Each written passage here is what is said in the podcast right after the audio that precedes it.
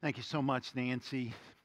Hey, you guys can go ahead and grab a seat. Good morning. We're in the middle of a series in the book of Hebrews that we're calling Jesus is Better. Actually, 14 times in the book of Hebrews, the author says that. He says Jesus is better, he's superior, he's, he's higher. And the book of Hebrews is birthed in a concern. He's urging us to go all the way with Jesus. He's encouraging us to do whatever we have to do to keep progressing in our faith and trust in Jesus. He's asking us to make to put Jesus at the center of everything that we do and everything that we are. And now, one of the central problems uh, that the gospel uh, deals with is something called shame and guilt. There are two different things. We'll talk about those in a minute. But at the center of the gospel, or the good news about Jesus, is this premise We were guilty, Christ took it all away. And in Hebrews chapters 8 through 10, the main argument that the author is going to be making is that Jesus brings a better approach to shame and guilt because he came to offer or that was contained in the Old Testament. What's so fascinating to me about these three chapters is it's so easy to lose sight of this main argument because the author here uses so many allusions, so many illustrations from the Old Testament. And so, if you don't understand the Old Testament or if you're not versed in Judaism, you're going to get so overwhelmed by all the detail in this passage that you lose sight of the main argument. So, I've worked super hard to kind of walk us through the main argument of these uh, three chapters. And we're going to talk about two uh, of the uh, details that he talks about. We're going to talk about Jesus as a great high priest, what that means and what that looks like, and the purity uh, of the temple and the priests as they got ready to make sacrifices on behalf of the people. Now, before we dig in, uh, there's a difference between guilt and shame. So, guilt happens when you know that you've done something wrong. Uh, it is what we feel when we, uh, when we are disobedient to God. Shame, however, almost always grows out of a cycle of guilt. So shame begins to attack who I am, it becomes part of my identity. So here's the way shame begins to label me. It, it asks questions like this What kind of person am I that I could do something like that? Like, what would other people think about me if they knew who I really was, or what I really had done, or how I really think? See, shame attacks our very identity, who we are, and so it'll cause us to avoid God or our relationship with God. This is why shame is so detrimental uh, to our relationships with God. Because think about it, right? Uh, how many of you enjoy being around someone who's always critiquing you and always judging you? Yeah, none of us, right? Nobody wants to be around someone like that. But some of you, when you think of God, Shame causes you to view God that way. Like, why would I want to be in God's presence? Because all He's going to do is critique and judge me. I'm not sure I believe that God really does accept me. I was in a counseling meeting with somebody several months back, and as we were talking, I said, You know, I think that you know that God loves you, but I don't think you believe for a minute that God actually accepts you in his son. And what's so tragic about this is that shame can take so many forms. You know, so for example, when I was growing up, uh, when you had recess or gym class, one of the first things they would do if they were going to pick teams, right, is they would pick two captains. The two captains would start to pick, starting with the best athletes and then uh, going down, you know, to the worst athletes when there were only a few kids left. And if you were a young man, there was a shame in being picked last and what was so bad about that is it would happen in front of everybody. I mean, everybody's watching, right? When I was in college, I worked with a ministry called Campus Life, Youth for Christ. And my very first retreat with high school students, I was driving a van. There were 15 students packed into my van. We had a caravan of uh, four or five vans, I, I don't remember now. And we were all traveling together. Next thing I know, I look in my real rearview mirror and there's a police car behind me with his lights on. He pulls me over, tells me I was speeding. Now, remember, it wasn't just bad enough that I got pulled over. See, there were 15 high school kids in my van like hanging on every word. And to make matters worse, all the vans that were ahead of me saw that I'd gotten pulled over, so they all pulled over off the highway too. The vans that were behind me, they kind of passed and then slowly pulled over. And all I can see is all the people in the vans in front of me, just faces looking like right at me, right? It was so embarrassing. I was so shamed, mostly because they never let me forget it, right? This went on for years and years. But I really did. I felt a sense of shame that that had happened, that I'd done that, that I was that kind of an example. The effect of the sin was shame and hiding. See, this is what shame causes people to do with God. It makes them want to hide from Him, to retreat, to pull back. Again, this is why it's so devastating. And I want you to notice their nakedness did not bother them until they were exposed as sinners having been stripped of their approval and acceptance of God, they felt naked and they felt ashamed. And because of that, they wanted, just like you and me, to avoid God altogether. Now, I want you to notice something else too. It's kind of a very important foreshadowing in the book of Genesis. In order for their shame and guilt to be covered over, something had to die. So, leaves had to be stripped from their source and woven into clothing. And then eventually they needed something more substantive. So we're told that God fashioned animal skins to cover over their nakedness. So in this case, animals had to die in order to cover over guilt and shame. And beginning in Hebrews chapter 8, the author is going to go through a description of the Old Testament sacrificial system. He's going to explain that the temple and all of the sacrifices that were all designed, all of those were all designed to deal with this sense of alienation from God, guilt and shame. And so he begins in Hebrews chapter 8 by talking about Jesus as a better high priest. Here's how he says this. We're in Hebrews 8. Every high priest is appointed to offer both gifts and sacrifices, but the ministry Jesus has received is as superior to theirs as the covenant. The word covenant isn't a word we use a lot, it just means an agreement is as superior to theirs as the covenant of which he is the mediator is superior to the old covenant. In other words, the, the agreement or the covenant that God made with the nation Israel in the Old Testament. He says, For if there had been nothing wrong with that first covenant, no place would have been sought for another. And in a little while, he's going to tell us exactly what was wrong with that covenant. And then he goes on to say this by calling this covenant new, he has made the first one, in other words, the one between Israel and and aging will soon disappear. And what's so amazing about these words, most scholars believe the book of Hebrews was written in about 65 AD. In AD 70, uh, the temple in Jerusalem uh, was destroyed. Uh, an, an, army invaded Jerusalem and they destroyed the temple. And so, what's amazing about this is that the author said, Look, what's obsolete and aging is going to disappear. And five, five to three to five years later, it did disappear because the whole temple sacrificial system went away. And then he goes on with the argument in Hebrews 9. Here's what he said there.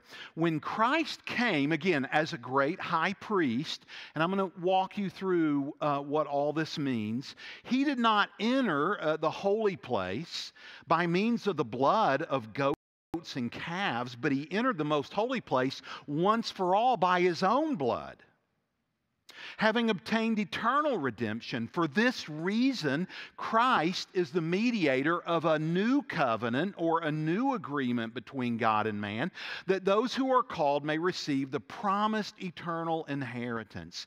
Now that he has died as a ransom or as a payment to set them free from the sins committed under the first covenant. He's saying something very important here.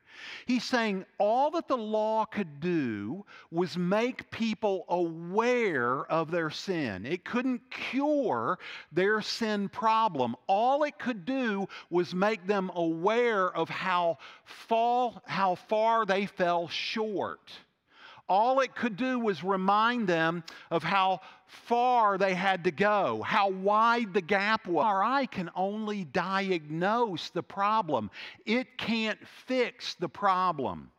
In the same way, the law of the Old Testament could only make people aware of their problem, but it could do nothing to fix their problem. This is what was wrong, he says, with that first covenant, right?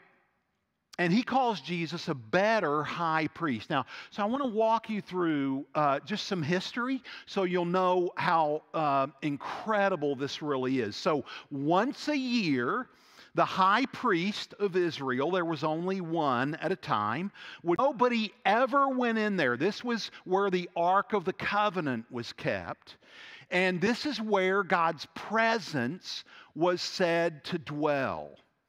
And uh, so the only time anyone went in there was once a year when the high priest did that on the Day of Atonement. And the idea of that was this no one can see God and live, nobody can be directly in God's presence and survive that. In fact, some traditions say that, the, that um, before the high priest went into the Holy of Holies, that they would put small bells on the edges of his robe, his priestly robe, and they would tie a rope around his ankle so that if he and they would be able to pull on the rope and drag him out because otherwise, what would happen is every person that went in there to rescue him would die in God's presence. Again, because he's completely pure and holy, we are impure and unholy.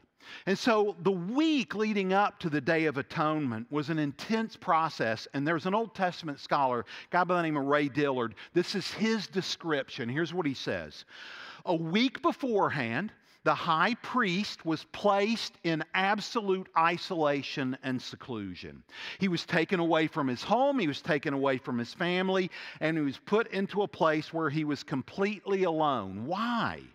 So he wouldn't accidentally touch or eat anything unclean. Clean food was brought into him, it was laid in the door, and then he would be allowed to pick it up and eat it. And multiple times throughout the week, he would, he would w- wash his body and he would prepare his heart completely alone. The night before the Day of Atonement, he didn't go to bed. He stayed up all night praying, reading the Bible to purify his heart and his mind. And then on the morning of Yom Kippur, the morning he was going to go into the Holy of Holies, he would bathe from head to toe. He would dress in pure, unstained white linen. Then he went into the Holy of Holies where God's presence dwelt and offered an animal sacrifice to God to atone for his own sins. See, he had to atone for his own sins before he could atone involve three bulls. So, three bulls would lose their lives to a tout. He would bathe completely again. He would put on a brand new suit of white linen. Then he would go in again to offer more sacrifices to pay for the sins of the priests. Then he would come out a third time, remove those garments, bathe a third time from head to toe, quite thoroughly, put on a third brand new, pure, white, unstained uh, linen garment. Then he would put on something called an ephod with, uh, that had 12 stones representing the 12 tribes of Israel. Then he would go back into the Holy of Holies a third time. Um, representing the 12 tribes, and then they would have something called a scapegoat ceremony. So you see this uh, referenced in Hebrews 8 through 10. It's referenced there. This involved two goats so, uh, one, the, so one of the goats was sacrificed. Then they would take a strip of wool and dip it in the blood of the, the goats that's just been sacrificed. They would take that uh, bloody wool collar and they would put it around the neck of the second goat. And that wool collar represented any sins that randomly may not have been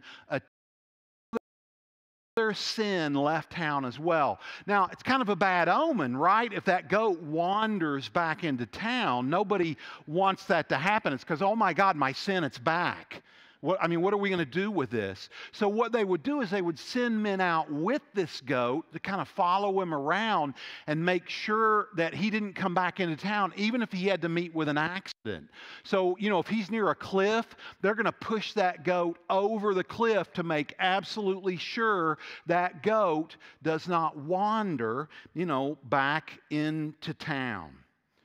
Uh, so, so, this is why he's saying that Jesus is a better high priest. First of all, he didn't have to make atonement for his own sins, he was sinless.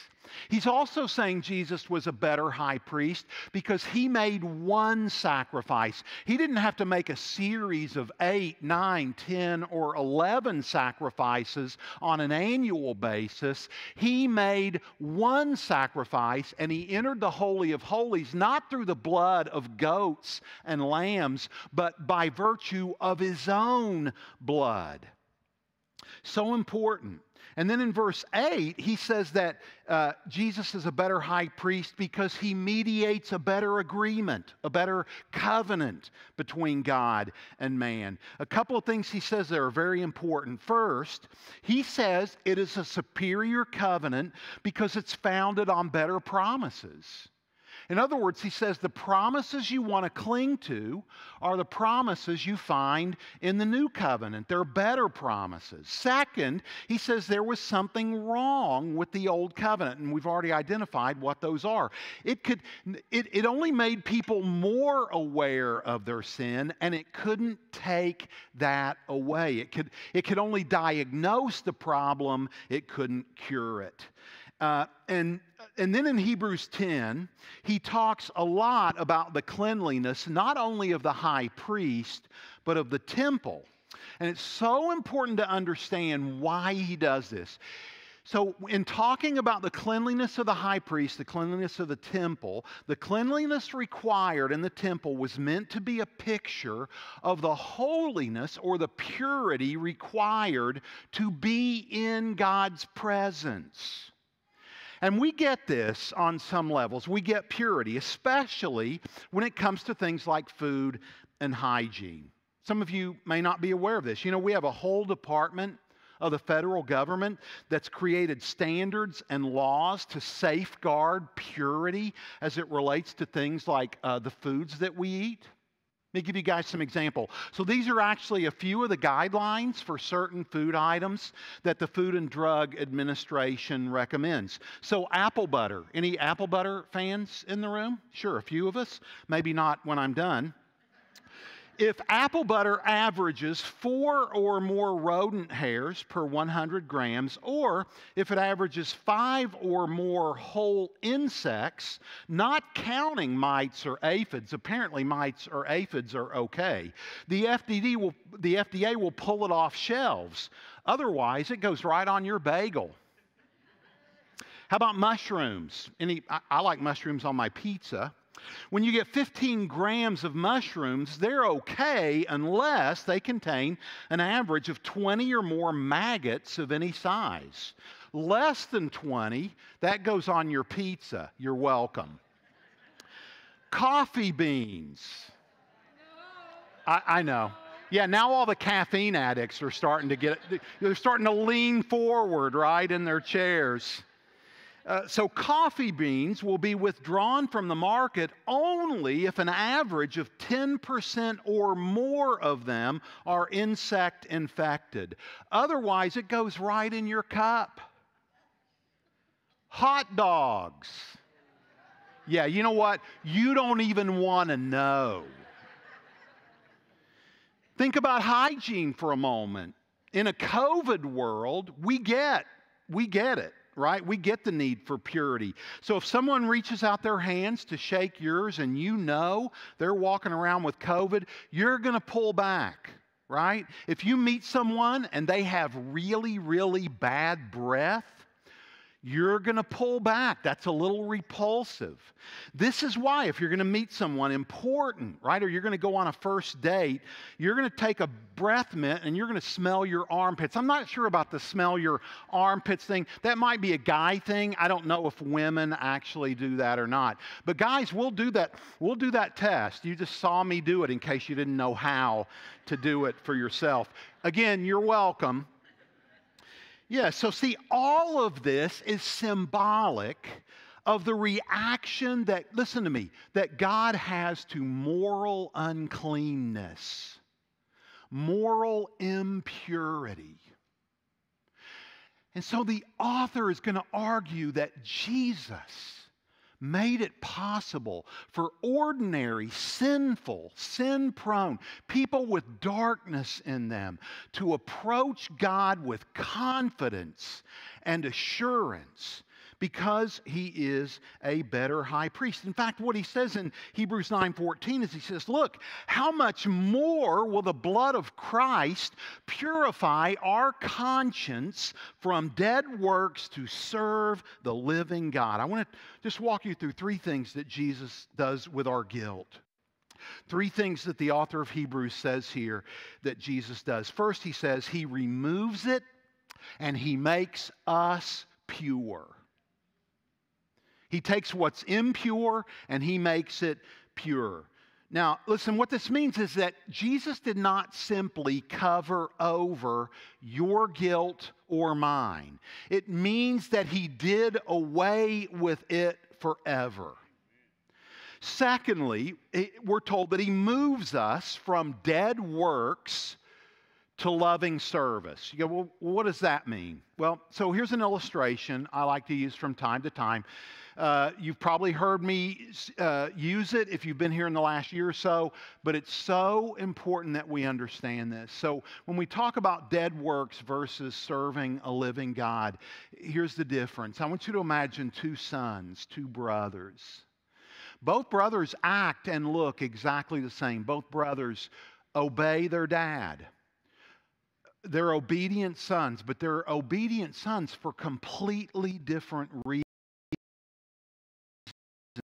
He loves his dad. He respects his dad. He's secure in his relate because of his dad's love, because he's secure in that love. And he just wants to please his dad. He wants to bring joy to his dad in the same way that his dad brings joy to him.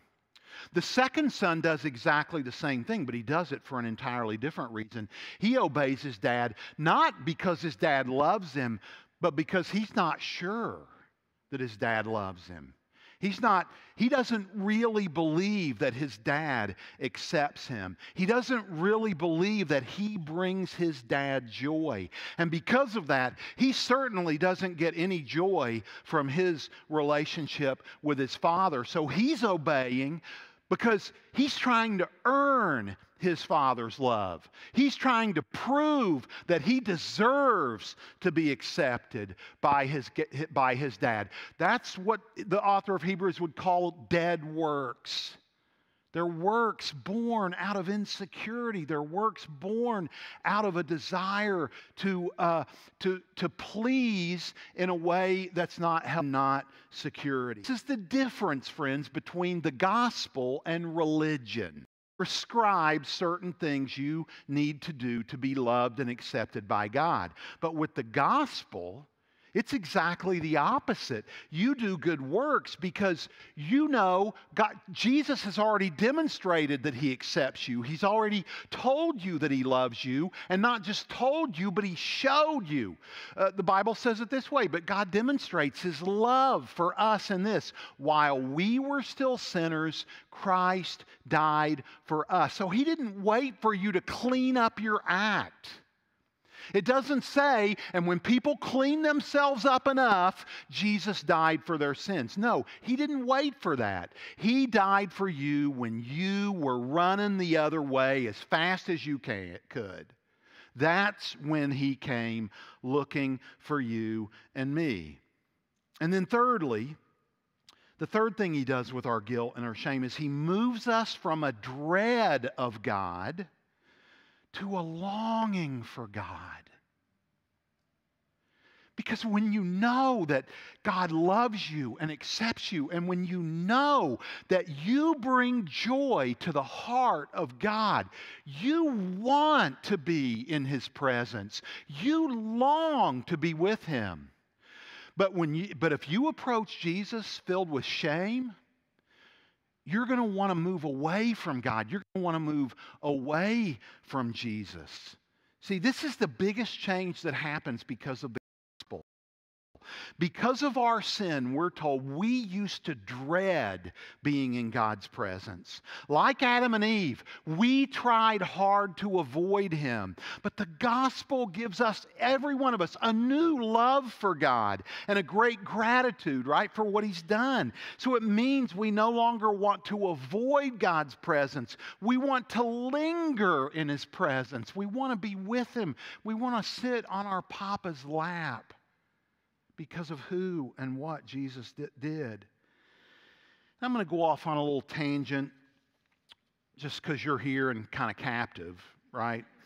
So sometimes people will say this. They'll say, you know, well, hey, I know that God has forgiven me. You could probably finish the line, but I can't forgive. Yeah, so I want to talk about that dynamic for a minute. First of all, I want to be clear that the Bible never asks any of us to forgive ourselves, ever. Why? Because God's forgiveness is the only forgiveness that really matters. So when you say, for example, I can't forgive myself, what you are really saying is that your opinion matters more than God's. When you say, I can't forgive myself, what you're indicating that you believe is that Jesus' sacrifice on the cross isn't adequate or sufficient. That you can't forgive myself, I would submit to you that, that um, the issue is you don't really believe that God has forgiven you. And you need to go back and dive deeper into the deep end of the pool on that one. Because if you begin to believe that God really does love you and really has accepted you, you won't have any trouble forgiving yourself. Forgiveness begins and ends with God's forgiveness. Now, so the, the whole point of Hebrews chapters 8 through 10 is that God has forgiven you in Jesus Christ. He became a better high priest to bring a better agreement, one that removes shame and guilt instead of promoting it.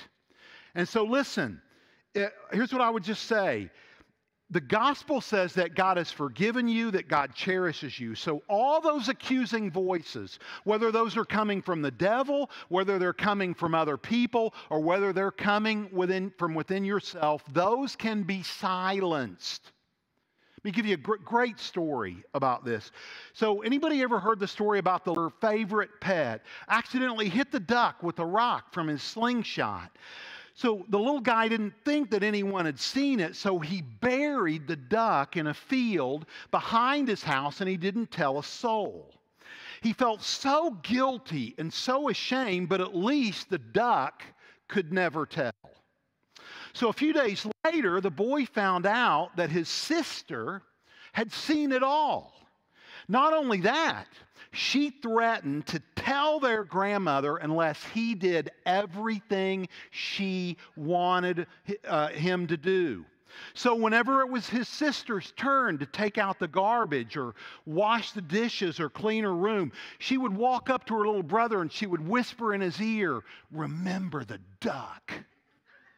And he'd go do like if it if he needed to wash her dishes, he'd go like wash the dishes, you know, and uh, or and and out of guilt and shame, every time he would just go and do all of her chores. This went on for days. Finally, he couldn't take it anymore. I mean, the guilt was killing him, and he'd had enough of doing all of his sister's chores.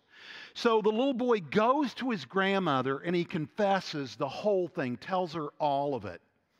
To his surprise, his grandmother was understanding and forgiving. She, here's what she said to him I was standing at the kitchen sink, I saw the whole thing. I forgave you then, but I'm really proud that you had the courage to come to me now. And then she said to him, I was wondering when you were going to get tired of your sister's blackmail and come clean. Now, here's why this story is so beautiful. See, God has seen everything. He's seen all of the darkness in you. He has seen all of the dark things that you and I have done in secret. All the things that we don't want anyone else to know about. He knows it all.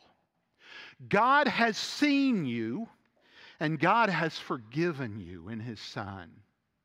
He poured out the wrath that you deserved for the things done in darkness. He poured all of that out on his son, Jesus. See, God took care of the duck. He did. So walk in freedom and newness of life. Walk in that. Now, another little tangent. So sometimes people will say this they'll say, well, you know, why did Jesus have to die? I mean, couldn't God have just, you know, forgiven people? Why did he have to die? Well, I told you this already gets established way back in Genesis 3. Things had to die to cover over Adam and Eve's shame, right? But uh, so here's what I want to say to this. When Jesus died on the cross, he wasn't doing something contrary to the way the world works. He was doing something that was congruent with the, the way the world works. And you and I, we demonstrate that every time we eat. Think about it. For you to eat, to live, something else has to die. So, you can pick gardens and vegetables out of the garden, but to do that, you have to separate those vegetables or those fruits from the vine. And the moment you did that, that vegetable began to die, it began to wither away. If you prefer meat with your potatoes, that meat had to die in order for you to live. This is why some of you, right, are vegetarians. You say, uh, you know what? I, I don't want to eat at the expense of something else. See, every time, see, death is the engine of life. This is just the way our world works. So when Jesus died on the cross, he wasn't working in a way that was contrary to the way our world works. He was working in a way that was congruent with the way that our, uh, that our world works. So, in fact, the author of Hebrews says this again and again.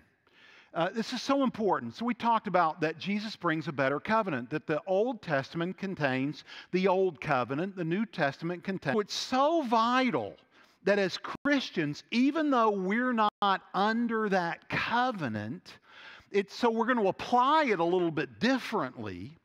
But, but it's so vital that we read and know and fall in love with our Old Testaments. Why? Because the author of Hebrews, he said this throughout the book. He said, listen, all the imagery, all the stories, all the stories about the waters parting and a survival in a furnace, all the stories about infidelity and people who fall way, way short, all of that is in there to point us to Jesus. All of that is in there so that we can better get to know ourselves and come face to face with our own failures and our own flaws so that we can bring those to Jesus. So, see, it's so vital. I mean, you could, ne- you could never understand the New Testament without um, a thorough grasp and understanding of the Old Testament.